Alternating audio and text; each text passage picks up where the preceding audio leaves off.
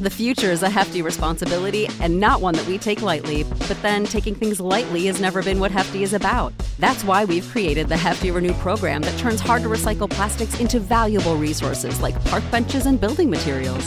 To participate, simply fill up an orange Hefty Renew bag with accepted items, tie it up, and drop it in with your regular recycling. That's it, it's that easy. It's time to rethink recycling with Renew. Particular valued resources may vary by geography. More info available at heftyrenew.com. Save big on brunch for mom, all in the Kroger app. Get 16 ounce packs of flavorful Angus 90% lean ground sirloin for $4.99 each with a digital coupon. Then buy two get two free on 12 packs of delicious Coca Cola, Pepsi, or 7UP, all with your card. Shop these deals at your local Kroger today or tap the screen now to download the Kroger app to save big today. Kroger, fresh for everyone. Prices and product availability subject to change. Restrictions apply. See site for details. Ladies and gentlemen, welcome to another edition of Into the Net FC, the soccer talk discussion segment of the Bear of Texas podcast. As usual, I am the host, the Bear of Texas, reporting live from an undisclosed location deep in the heart of Texas.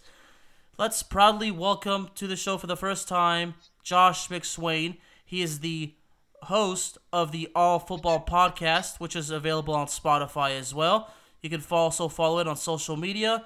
They tune in for weekly shows. You will love their show.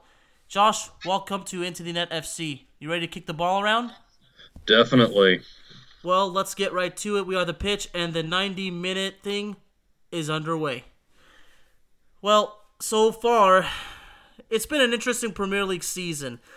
But unfortunately, this past weekend, match day 12 out of 38, very surprising results. And if you listen to the last show, I have my my usual guest, my friend and mentor Steve.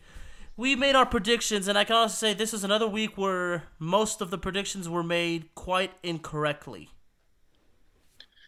Yeah, that's been known to happen. It's 2020, so what's new? 2020, and it's about to come to an end, and God damn it, I cannot wait for it to come to an end.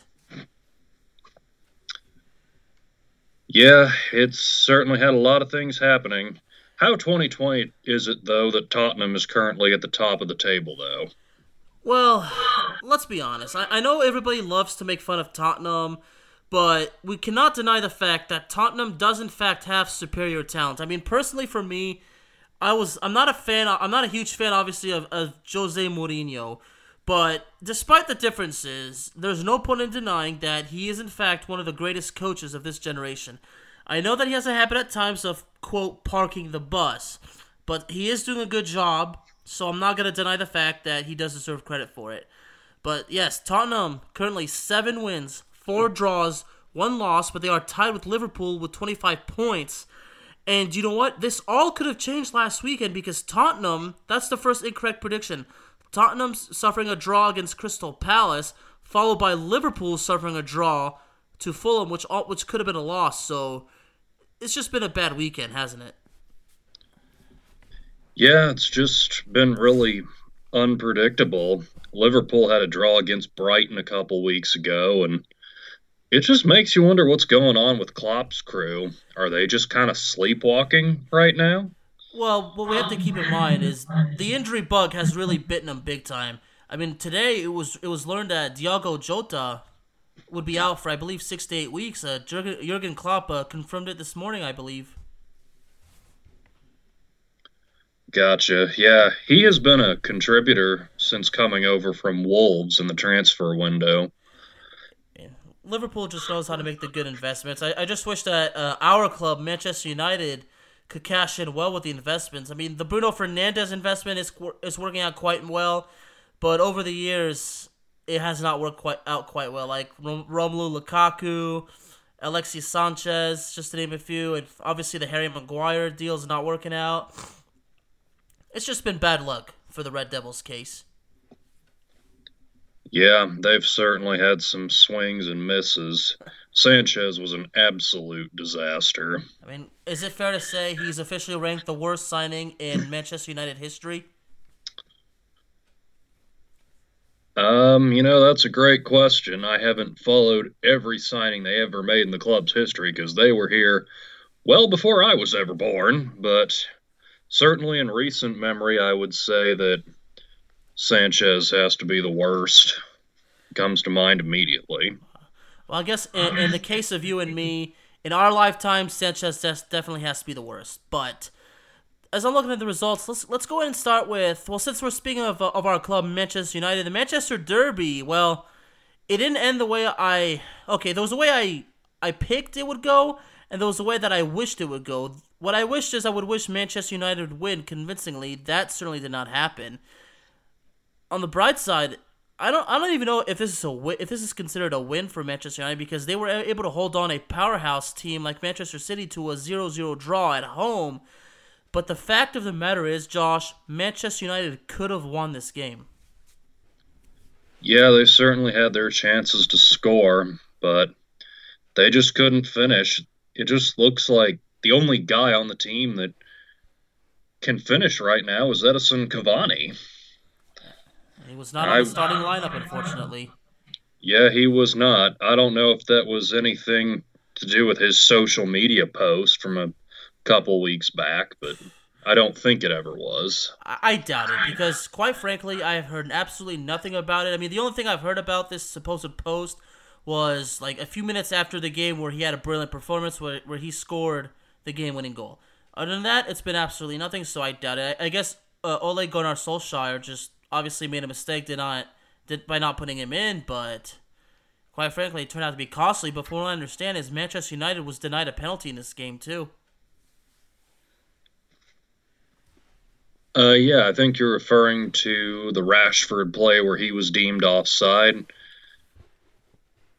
I think it was clear that Rashford was offside in that situation, though. So. Yeah, well, you know, I'm, I'm sure that you know even if we had converted, you know, all over social media, everybody would just kind of say Manchester United gets lucky again with the VAR on their side. I mean, so I'm like, at least at least we were spared that. Yeah, there is that. Although on my podcast, AJ and I have a term for those hometown decisions. He, he calls them Johnny calls. Said it was a colloquialism he inherited from his father, so. Well, the yeah, way he describes it makes perfect sense. Yeah, so I guess we avoided the Johnny call for this week. Unfortunately, but but then again, at, at least Manchester United did not take a win from us at Old Trafford on the cooler side of Manchester, might I add. That's just me being a Man U fan. But also, we're still one point ahead of Manchester City, and Manchester United is in eighth place. You know, it's unfortunately, you know, the likes of Everton, West Ham, Chelsea are right above them. And amazingly, Southampton is in the top four. Seven wins, two draws, and three losses. And Leicester Leicester City's back on back in the top uh, four at, at third place. And speaking of Leicester City, today a 3 0 win against Brighton. Well, well, well. James Maddison and Jamie Vardy making the difference. It, it seems that Leicester City is kind of back where they started the beginning of the season, but not quite there yet, but they're getting there. Yeah, they've had a real uptick in quality lately, and you know, got to give Brendan Rodgers a lot of credit for continuing to convert Leicester into being a yearly top four contender, building on that foundation Claudio Ranieri built five years ago. It's just you know after what happened in Leicester City last uh, year, you know when Manchester United you know just took the spot away from them in that in that decisive game, Leicester City just wants to go back, finish back in the top four, and they want to go. They want to win the Premier League title again. So, but as we wrap up the this week's Premier League, let's talk a little bit about Everton and Chelsea because this is one thing I really made an incorrect call because I thought Chelsea was really gonna was gonna win in a comfort in a comfortable way, but but boy was I wrong. Yeah, Chelsea just couldn't convert in this game despite having 72% of the possession. They had three shots on target, 10 shots overall, 84% pass accuracy. There's really not a lot more you could ask if you're Frank Lampard, but sometimes you just have some bad luck and the ball just doesn't go in the back of the net. Unfortunately, but from what I'm, I'm looking at the lineup, Timo Werner and Olivier Giroud were both uh, starting the game, and Frank Lampard utilized a four by three by three uh, system formation, I should say. Uh, from what I'm looking at, also, well, Christian Pulisic was not even he wasn't even on the bench. Like he was not even on the list. But as far as Christian Pulisic goes, uh, you know, I've said this many times when Steve's on the show. We have to be they have to be careful with him because Christian Pulisic is an important piece to the to the future of the U.S. men's and American national team. So, and they're gonna need Pulisic in the World Cup qualifiers. So the last thing we need is Pulisic getting hurt again. You know, in a long term way. Yeah, that's definitely true that for the U.S. men's national team, even though that's not necessarily Lampard's main concern, I certainly hope Pulisic can stay fit. Well, you know, because he's a he has an incredible amount of talent. It's just he needs to get the maintain the fitness and just keep on improving. But sky's the limit for him. It absolutely is, and, and like how you mentioned, it's not Frank Lampard's concern. Well the, the future of the men's U.S. national team, that's certainly not his concern. But at the same time, I should mention that Christian Pulisic is a prized possession of the Chelsea Football Club. They invested heavily in this guy, so they cannot afford for the investment to go all to waste. So, I mean, I'll be honest, it's pretty scary. You know, if Pulisic, you know, gets taken down or anything, I mean, you you're like, you just feel your heart beating. You're just like, oh God, please don't get hurt. Please don't get hurt. But, whew, man, oh man, oh man. I mean, that's just what, what's become of him. Like, I feel like whenever he steps on the pitch, there's like a 50 50% chance something's to happen. I'm just like, just be careful with this guy. The U.S. needs him. Yes, certainly.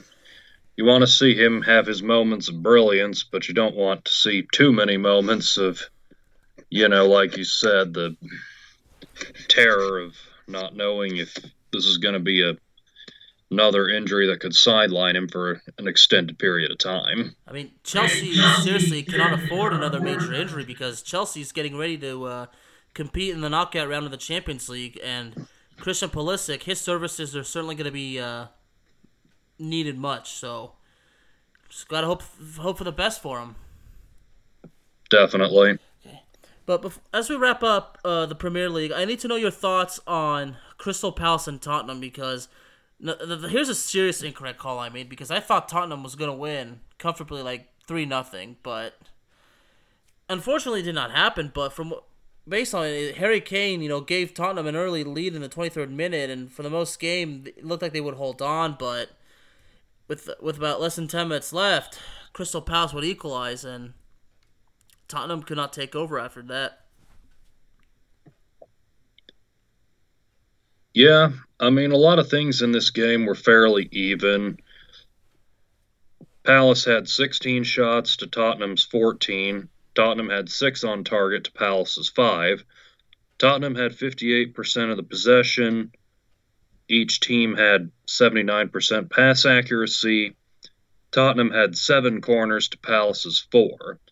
So, overall, it looked like Tottenham was the slightly better team, but we've seen Palace do this before. They can spoil teams in the top six. They beat Manchester United at Old Trafford earlier this year. So that's just kind of the way Palace is. They're they can beat anyone, they can lose to anyone. They got some talented players like Jordan Ayew and Wilfried Zaha. That's a that's a name that you and I are certainly familiar with. Yep. But you know, and last thing I'm gonna say is, man, it's Southampton. And the question I have right now is, can they keep it up? I mean, it's still early. There's still plenty of soccer left to play, but Southampton looks really good right now, and what's on, on it's just amazing. You know, Leicester City and Southampton both in the top four, with the likes of Chelsea, you know, Manchester United, Manchester City, Arsenal, all away from that. And and looking at Arsenal now four wins, one law, uh, one draw, seven losses, fifteenth place, thirteen points. They are close to being in the freaking relegation zone. And correct, and, and let me ask you something, Josh. How long has it been since Arsenal was not in the top flight of, of English football. It's been over a hundred years. so just imagine if Arsenal somehow finished the season in the position of 18th, 19th, or 20th. If that were to happen, I don't think I don't think it will personally, but if it does, for Arsenal fans, if you think 2020 was bad, 2021 is probably going to be a worse year for you.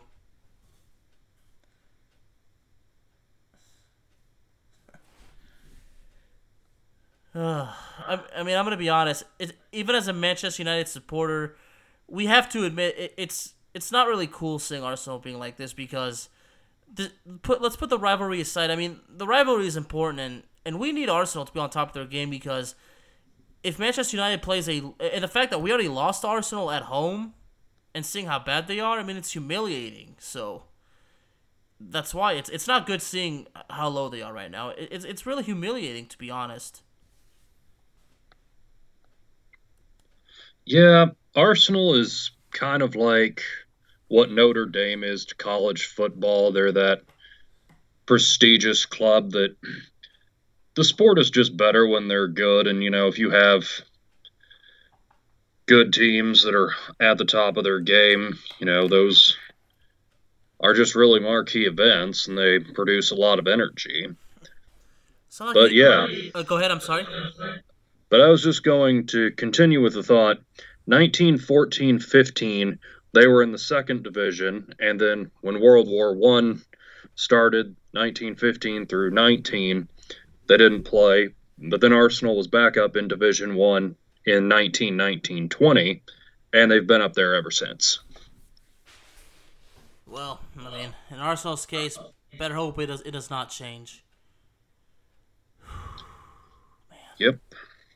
And and I like how you mentioned uh, you make the comparison Arsenal being like Notre Dame. So if Arsenal's like Notre Dame, uh, should I say that Manchester United is like the is like the Texas Longhorns? Um. Ooh, that's a good one. I've maybe they would be more like USC. USC's had a long tradition too, and they're definitely longtime rivals with one another. I mean, the Texas Longhorns have had a very good program. They've certainly mounted up a lot of wins, but their championships were concentrated in the 60s and 70s, and then they got one in 05. So Vince Young. You're just Yep, definitely. That was a heck of a of a game that Rose Bowl. Don't think I'll ever forget that one. Oh, I but, can never forget it. I mean, I, I never forget it, the way I reacted when Vince Young ran right into that end zone on that fourth and five. Yeah, and don't forget that fourth down stop that set it up. and I stopped LenDale White on that. But we're getting a little bit off topic here. but yeah, just if you look at, at the sheer amount of championships won, yeah, I would say that United might be more like SC. I just wonder where Liverpool comes in on that. Kind of hard to say. It really it's is. not a perfect analogy, but I guess my point with Notre Dame was Notre Dame's a very polarizing program in college football, and seems like you either love them or hate them, and that that seems like it's about par for the course with a lot of Premier League clubs as well. Yeah, because some people I've been asked like the Premier League, which college football club can you compare it to? Could it be the Big Ten, the Big Twelve, the Pac-12, the ACC? And honestly, my answer is simple. To be honest, you can't compare European, you know, especially English soccer to to a college football.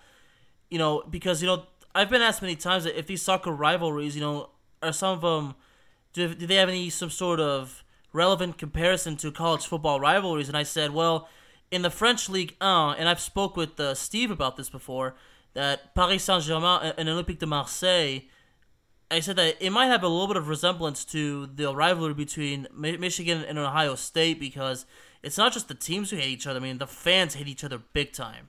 So, and there's constant fights. I mean, especially between the the Parisien and the Marseille fans. I mean, there's not just you know simple fights, you know, trading punches. I mean, sometimes people people get stabbed or some people get you know beat nearly beaten to death. I mean, these soccer these soccer rivalries. I mean, they're not they're not a joke. I mean, they're de- they can get deadly, and, and and that's no exaggeration. Certainly not. Premier League has seen their share of hooliganism as well. I mean, unfortunately, that's the embarrassing part. But you know, it's like I said, these fans. Sometimes you ask them, "Is it worth it to ruin your life all over a soccer game?" And some of those fans are like, "Well, it's not about the game; it's about defending my club." I mean, I get it. You love your club, but is your club really going to be happy the fact that you ruined your life, you know, protecting them? Because believe it or not, you gave them a bad name. But that's just merely where I'm coming from. Yeah, that's definitely true. But anyway, let's get to the most exciting part of the show. Ladies and gentlemen, Josh and I are going to talk about the best Premier League teams of all time. And Josh, since you're the guest of honor, I'd like you to start. I'd like you to start off with one of the greatest Premier League teams of all time that you have seen. So take it away. Okay. Now, for everyone out there, remember the Premier League era started in the early 90s, so not going back through all the years of English football, but even in the past quarter century, there have been so many good teams, it's really hard to choose. I waffled back and forth on number five, but ultimately, I'm going to go with the 07 08 Manchester United. This team obviously finished first in the Premier League and they won the Champions League. Cristiano Ronaldo scored 42 goals in all competitions here. As a team, United scored 80 goals in the Premier League, only conceded 22, finishing with 87 points. There were multiple other teams of United's that I could have put here, but you just look at some of the star power that they had with CR7, Wayne Rooney, among many others. I just said this has got to go up in the top five. Man, it, it, was such a fun, fun season that year, and that's when I was getting into the club soccer. And and as you just mentioned, fifty-seven of the team's eighty goals. You know, Cristiano Ronaldo. I mean, he was twenty-three years old at the time. And look at look where he is now. You know, eh, eh, he's like I believe now he's by now he's like 35, 36. I mean, you and I remember him well when this guy w- was young. He was so young, and Wayne Rooney was there at the time. You know, in his prime. You know, those likes of Edwin van der Sar, Nemanja Vidic, and you know at the time the great Sir Alex Ferguson was still managing the team. Yep. Man, you know, watching that Champions League final, I was like, I told myself, you know, if I had been a sports writer at the time, I would have explained this is a match for the centuries because what better way to have the one game that decides who wins the European Championship? What better way to have it between two of the fiercest rivals in, in the English Premier League? When it's decided between clubs from the same country, that makes the match very unique. And that's happened before. We've seen it with Milan and Juventus. We've seen it with you know Bayern Munich and Borussia Dortmund, I believe. Uh, the yeah, list, there the was goes on. Yeah, it, it, it uh, you know, unfortunately, you know, look, even even at the time, even though at the time I was a big Man U guy, I did have a lot of respect for Didier Drogba. And I'm gonna be honest. A lot of people ask me, was I happy to see him get ejected? I'll be honest. No, I was not because it's not really cool when the best player of each of a team has to be ejected. I mean, I don't remember exactly what he was ejected for. Uh, if, if, if you want to go ahead and remind me, uh, you, you can. But but winning that game in the penalty shootout, and it was in Moscow in the heavy rain. Like wow, I mean the setting, the atmosphere, it all fit. Yeah, that was certainly a grueling final. I mean, the fact that uh, Ronaldo missed the, the, the penalty the first one, I was like, oh god. Yeah, of all people, you'd think he would convert, but didn't happen. But in the end, United got the last laugh. So yeah, and, and speaking of Ronaldo, you know he made a huge mistake taking that penalty because you notice, if you remember correctly, he stopped and then he took the kick. What he did is he challenged the goalkeeper, but he underestimated the goalkeeper. He tried to fool the goalkeeper, but it turns out the goalkeeper fooled him. Uh, you know, I can't remember that play off the top of my head, but yeah, sometimes people think too much, and that sounds like one of them. See, there you go. A keyword right there, Josh. Ronaldo was thinking. If you stop and think, you, you take too much time, boom, you wasted too much time. You gotta just do it.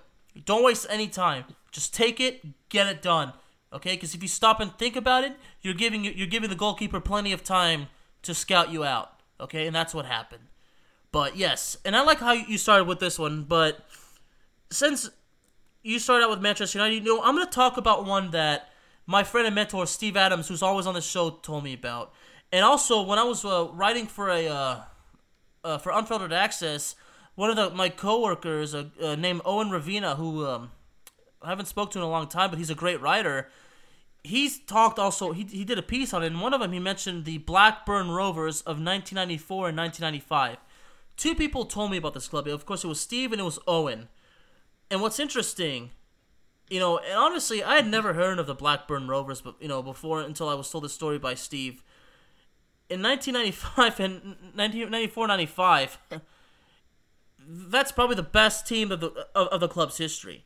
And what's interesting mm-hmm. is Alan Shearer was part of that team. This was before his move to Newcastle United. And from right. that years, you know, scoring the league leading 34 goals. You know, they didn't that club didn't really have any big names. I mean, except for Shearer. It was the ultimate underdog, okay? And, and you know, and, and this was and they became, you know, this was actually I believe the second season. I believe the season started in the 1992-1993 season, something like that.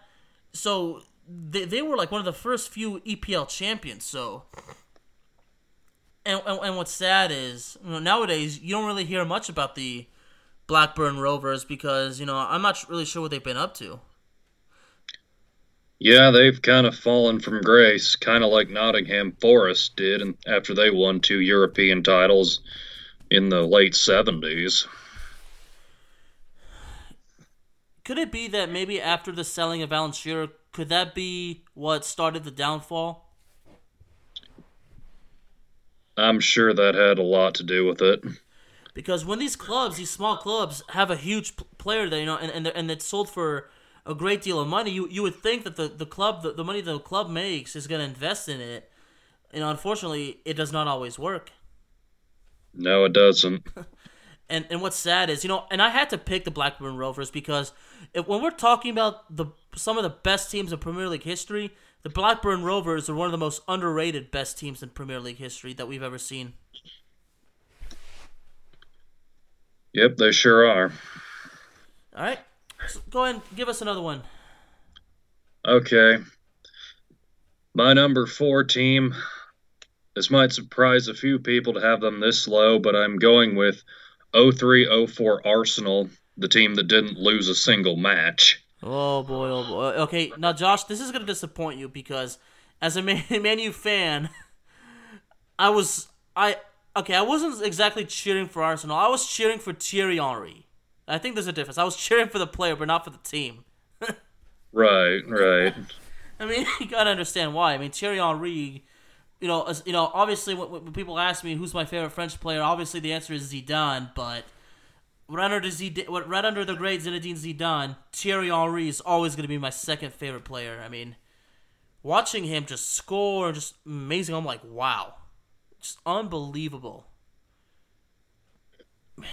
Yeah, um, he is certainly one of the most creative players with the ball that I've ever seen. Just a magician. Well, tell us a little bit more about that uh, squad. Obviously, you know they, they did win the Premier League, and you know didn't didn't lose a single game. But what was it about the club that we should remember? And what did you like personally about that club? Well, I mean, I suppose people might wonder how a team that didn't lose a single game only gets fourth. They drew 12 times in 38 matches. 26 wins obviously is pretty good, but that's actually one fewer than the United team that I had at five. They did have a plus 47 goal differential as they scored 73 and conceded 26. But, I mean, all in all, it was a really good team. Great team to watch. You know, and as I'm looking you know, from the standings from that year, Chelsea finished second with Manchester United at third, Liverpool at fourth, and Newcastle was at fifth. And at the time, I mean, you know, look at these clubs that were that were part of the flight. You know, clubs like Charlton, Bolton, Birmingham, Middlesbrough, Portsmouth. You know, the Blackburn Blackburn Rovers were still there. You know, Leeds United was there. I mean, this was a. I mean, with all these clubs at the top flight, man, it's just it's not like that anymore. Now, th- those clubs that were I just talked about, a lot of people have never even heard of them. And I'll be honest, I hadn't heard of them until today. Like I, when you don't see those clubs for a long time, you forget about them, especially when they don't have big names or a rich history like Arsenal, Manchester City, Liverpool, Manchester United. Because if Arsenal was to be rele- was to stay relegated for ten years somehow, some way, people still would not forget their name. People would not. Arsenal has a huge fan base from all over the world. I've met people originally from India that were Arsenal fans, and yeah, this they certainly have a following. I mean, a, a, lot of you know people in France obviously are Arsenal supporters. Be, you know, a lot of them probably became Arsenal supporters. You know, especially um, when Thierry Henry uh, was there. You know, and, and this is no surprising, but a, a, lot of supporters and friends who are Monaco supporters, they're also Arsenal supporters because keep in mind Thierry Henry came from Monaco because Arsene Wenger was previously the manager at Monaco before he went to before he went to uh, London, and as part of, and, and as Thierry Henry, you know, after winning the World Cup, you know, Arsene Wenger said, "Well, it's time to it's time to bring this kid to the next level. I think he's ready to play some English football, so he brought him in." And it worked out very well. I mean, to say that it worked out very well, I mean, there goes an understatement. But a lot of people ask, how come they never won the Champions League. Well, they were close one time. I believe it, I'm not sure what year it was. I, was it probably 2005 when Yeah, were, I think were, it was 05 yeah. when they lost to Barcelona. And they were like this close from winning it and somehow Barcelona pulls off a miracle and wins it and and, and there it goes. I mean, sad part for me is I just wanted I just wanted Ali to, you know, I was like, you know what? He's already a World Cup champion and a European champion. Make him a Champions League champion with Arsenal. Now, obviously, there's a bright side. I mean, Ali did win the he did end up winning the Champions League with Barcelona, but for me, I would have been happier if he had won it with Arsenal. Yeah, that's true. You like to see it when an athlete can win a championship with the club they were at for so long. But, you know, it does happen sometimes where a guy leaves and, you know, he gets championship somewhere else guy can think of instantly from American sports would be Ray Bourque, longtime defenseman for the Boston Bruins, went to the Colorado Avalanche in the 90s and then they won it. But that's kind of a tangent there. But yeah, anyways, this Arsenal team, they made to the quarterfinals of the Champions League where they lost to Chelsea.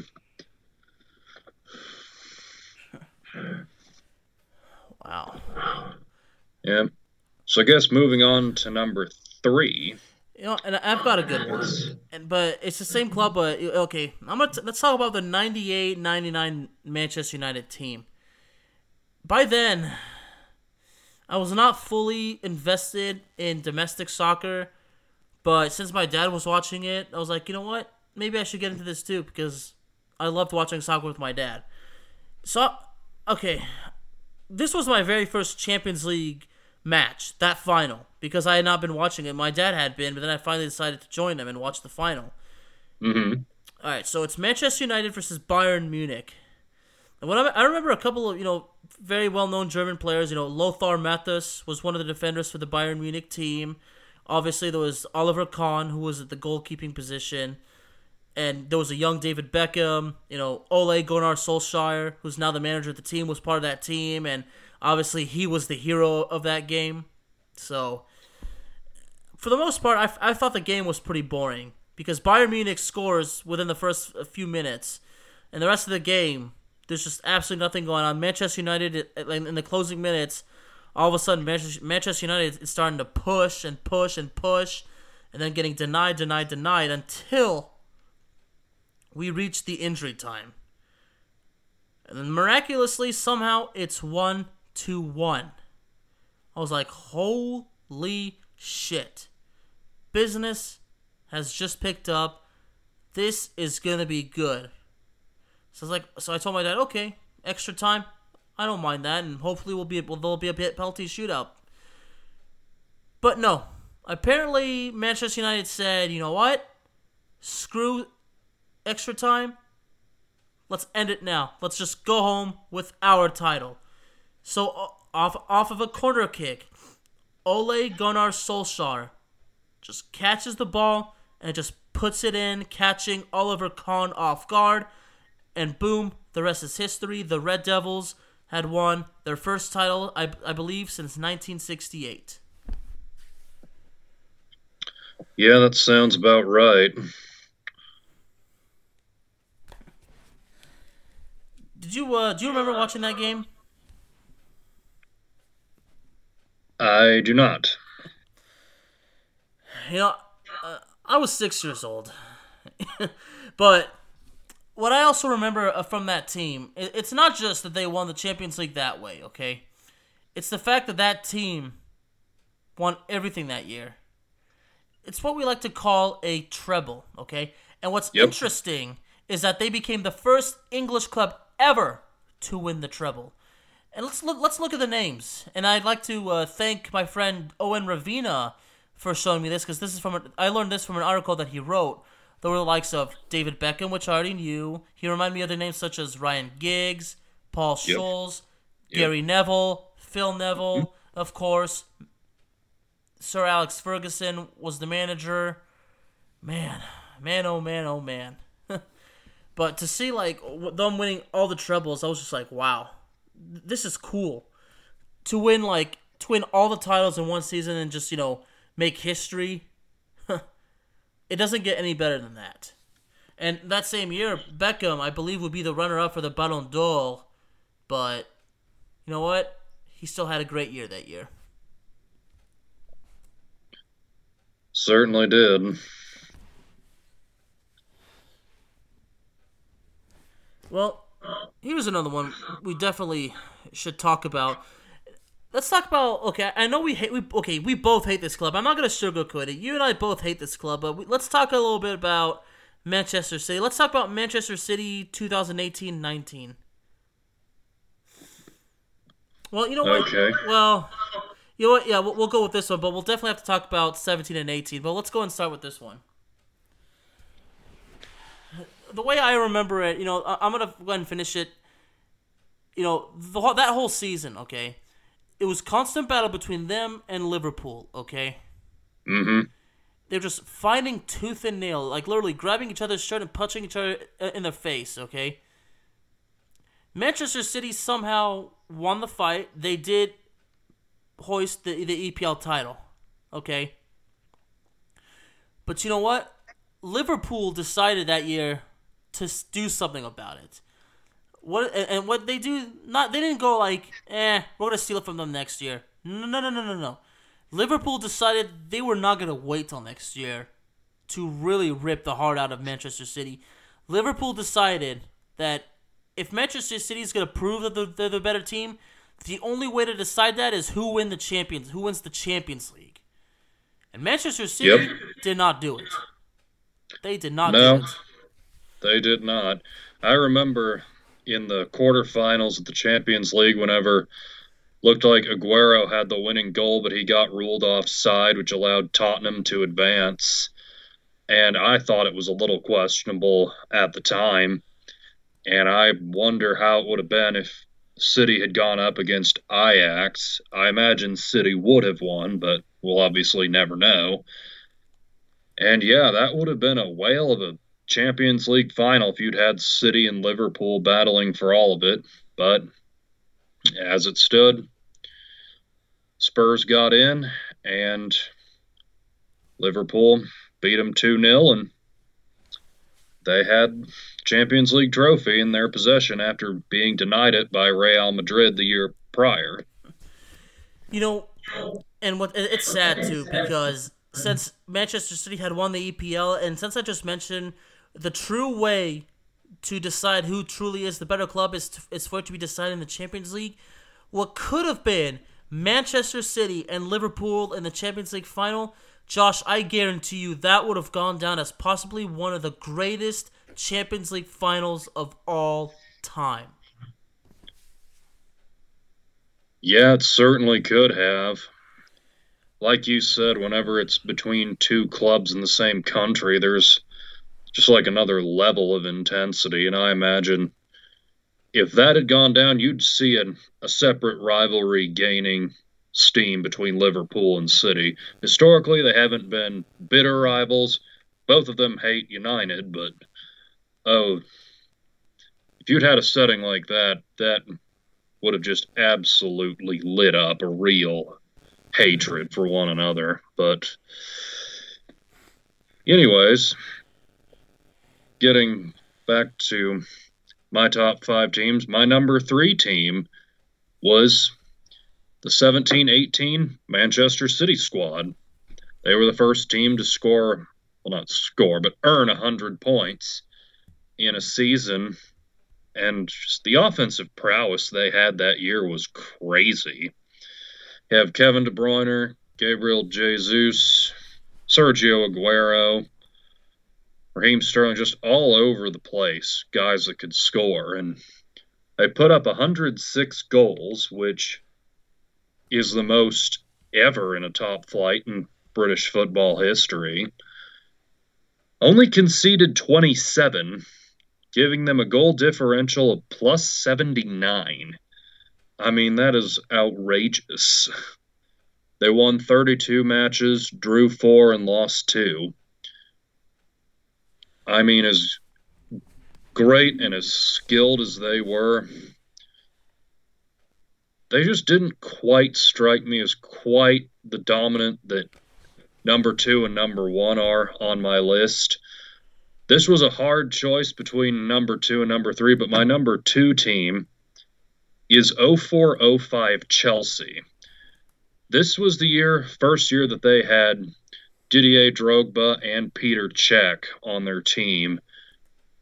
And Jose Mourinho was the manager of this club.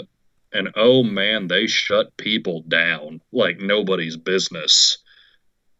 Lo and behold, I think they only conceded 15 goals, I think, all year. It was just crazy.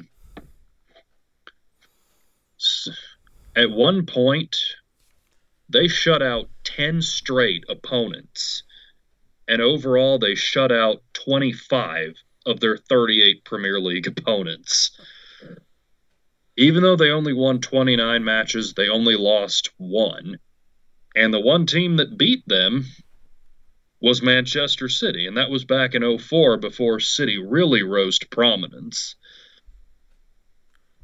But yeah, that Peter, Chelsea won the Golden Glove that year. He, if I correct me if I'm wrong, but he kept a record of I believe it was 21 clean sheets.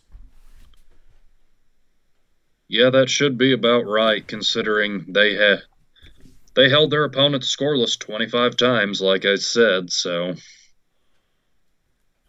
just wow. I mean, I mean, even as Manchester brilliant. United supporters, we can't deny the fact that Chelsea was in fact impressive this year. I mean, that year. oh, definitely.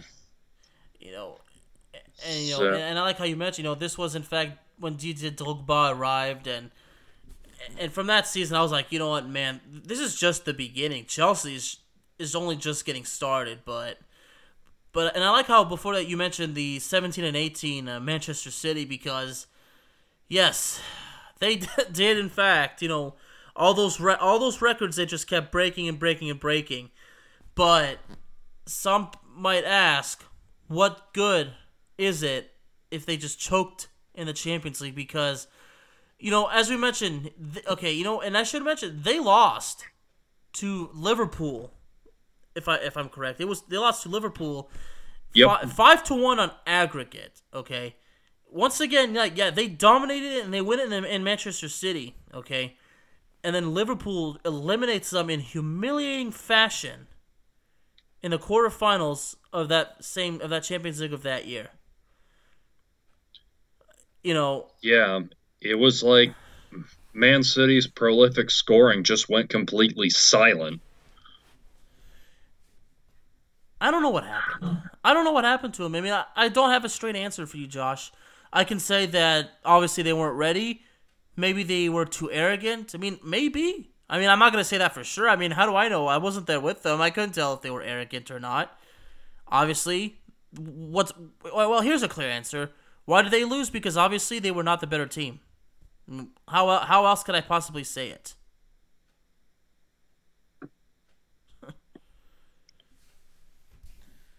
but anyway, Well, perhaps. But yeah, but that Centurion City team, they won the league by 19 points. Man United was next closest with 81. I mean, I remember before that season, I just thought this team is clearly better than everybody else, and they absolutely showed it.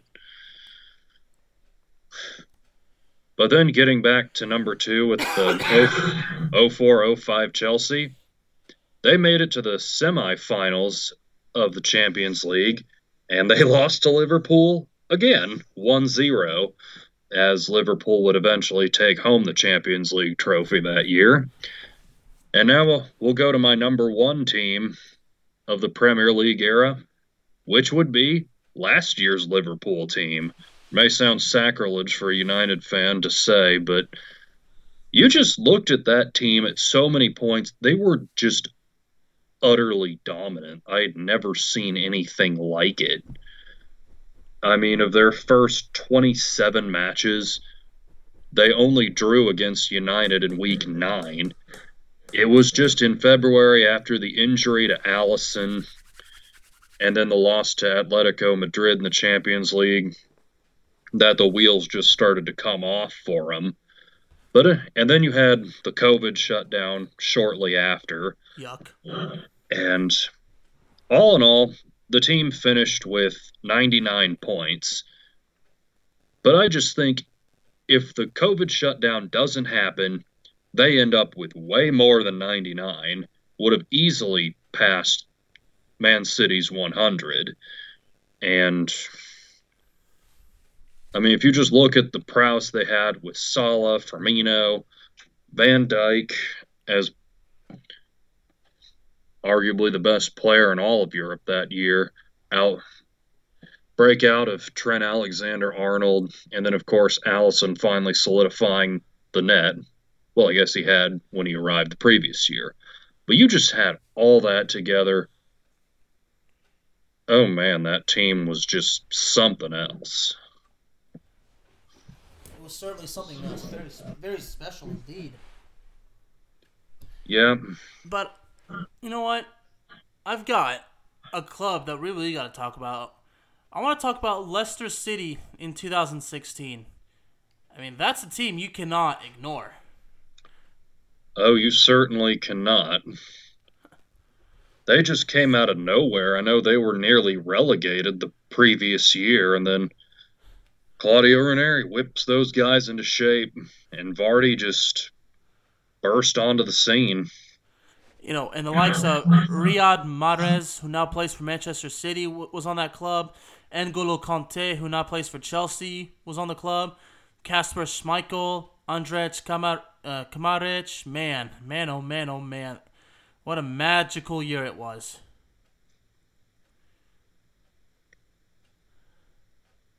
Yep, certainly one that will not be forgotten. Well, you know what, Josh? I really want to thank you actually for coming up with the idea of talking about our best Premier League teams of all time. I know that obviously, you know, just like you, I had my own, but you know, it was it was really good because you know, doing all this research. I mean, you just learn so much. I was like, wow, you know, and, and this is from the stories I heard from Steve. You know, who who just loves soccer. It's just you know, learning about uh, the fact the Premier League has only been around since like a little bit before I was born it's just like wow, because I really thought the Premier League had been around since like the '40s, but the boy was I wrong.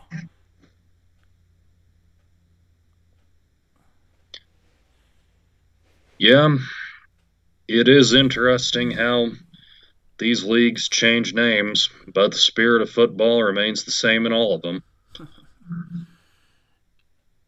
You know, and you know, this one. Let me have. Let me have one more. And honestly, you, you want to talk about sacrilege about to Manchester United fans, what about Manchester City 2011 2012? 89 points. Okay? 89 points. And, you know, a semifinal berth in the League Cup. Okay?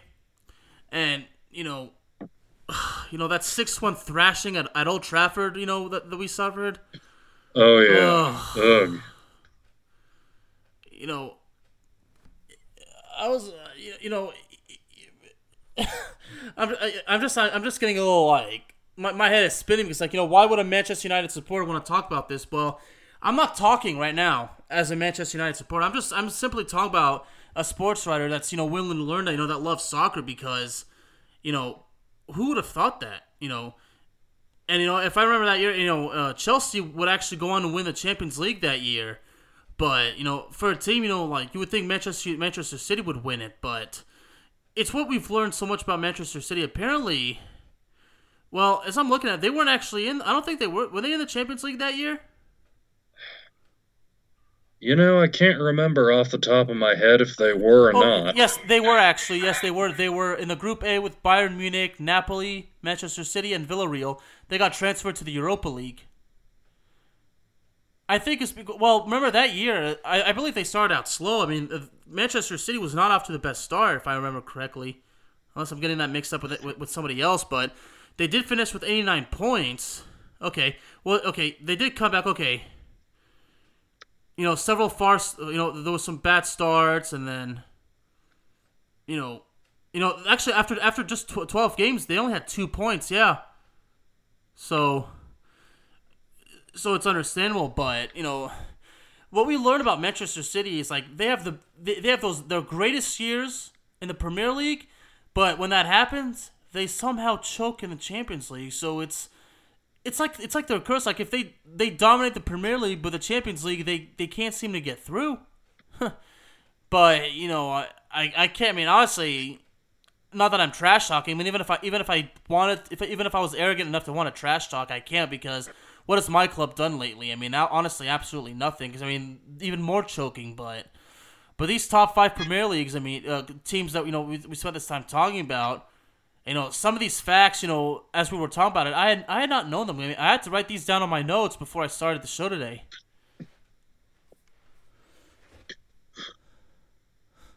Yeah, actually, I think I'm just looking at it right now. They got off to a better start than you gave them credit for. Of course. They, through their first 14 matches, they won 12 of them. They drew two. Oh, okay. Uh, I, I must have gotten it mixed up.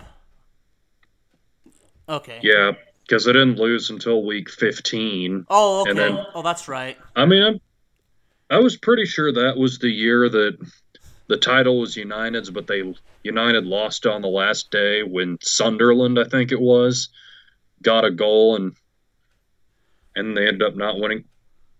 Anyhow, United and City both ended up with 89 points, but superior goal differential was that of City, so that's how City got the title. Okay, you know, it, it, well, it, it was actually my mistake. Uh, so when I was taking the notes, I, I read I read the uh, thing wrong. They dropped just two points in their first twelve games. Okay, so, so I apologize. I, I didn't. I, I just read it wrong. I mean, you know, I've seen so many Premier League, you know, games. You know, I, I just don't remember. I just can't remember everything that, that's happened. You know, from that time. But yeah, Manchester City was not off to a bad start. I mean, I, I just I just read the whole thing backwards. I apologize, y'all. These are just crazy times, but I, I guess the excitement just got in my head, Josh. yeah, it happens to all of us. Yeah. All right. But anyway, I'd like to remind everybody that Into the Net FC is available on Spotify, Apple Podcasts, Google Podcasts, Amazon Music, and YouTube. Josh, you have anything else to say to the folks? Um, Well, actually, I was just looking at the 11 12 Man United slate. I was right about Sunderland being the last game, but apparently United actually won that one. And it just might, like you, I might be mixing up years right now. But, anyways, that sure was a heck of a title race between the two of them. But yeah, Man City beat United 1 0 in the 36th match of the season, and that's how City took the lead and then they maintained it. Well, despite that, the Red Devils are our team. Well, regardless, hats off to Manchester City because they got it done fair and square. Yep, sure did. So, anyways, thanks for bringing me on the show. And yeah, want to hear more of my work, check out the All Football podcast on the Worst Take Network. And yeah, hope to see you there. There we'll talk about NFL, Premier League, even Aussie rules football, just any pro football. We talk about it. Well, Josh, again, thank you so much for coming. And I just want you to know that you are welcome to be on the, on the show anytime, all right? All right. Thank you so much. All right. Everybody, have a good week. Save big on brunch for mom, all in the Kroger app. Get 16 ounce packs of flavorful Angus 90% lean ground sirloin for $4.99 each with a digital coupon. Then buy two get two free on 12 packs of delicious Coca Cola, Pepsi, or 7UP, all with your card. Shop these deals at your local Kroger today or tap the screen now to download the Kroger app to save big today. Kroger, fresh for everyone. Prices and product availability subject to change. Restrictions apply. See site for details.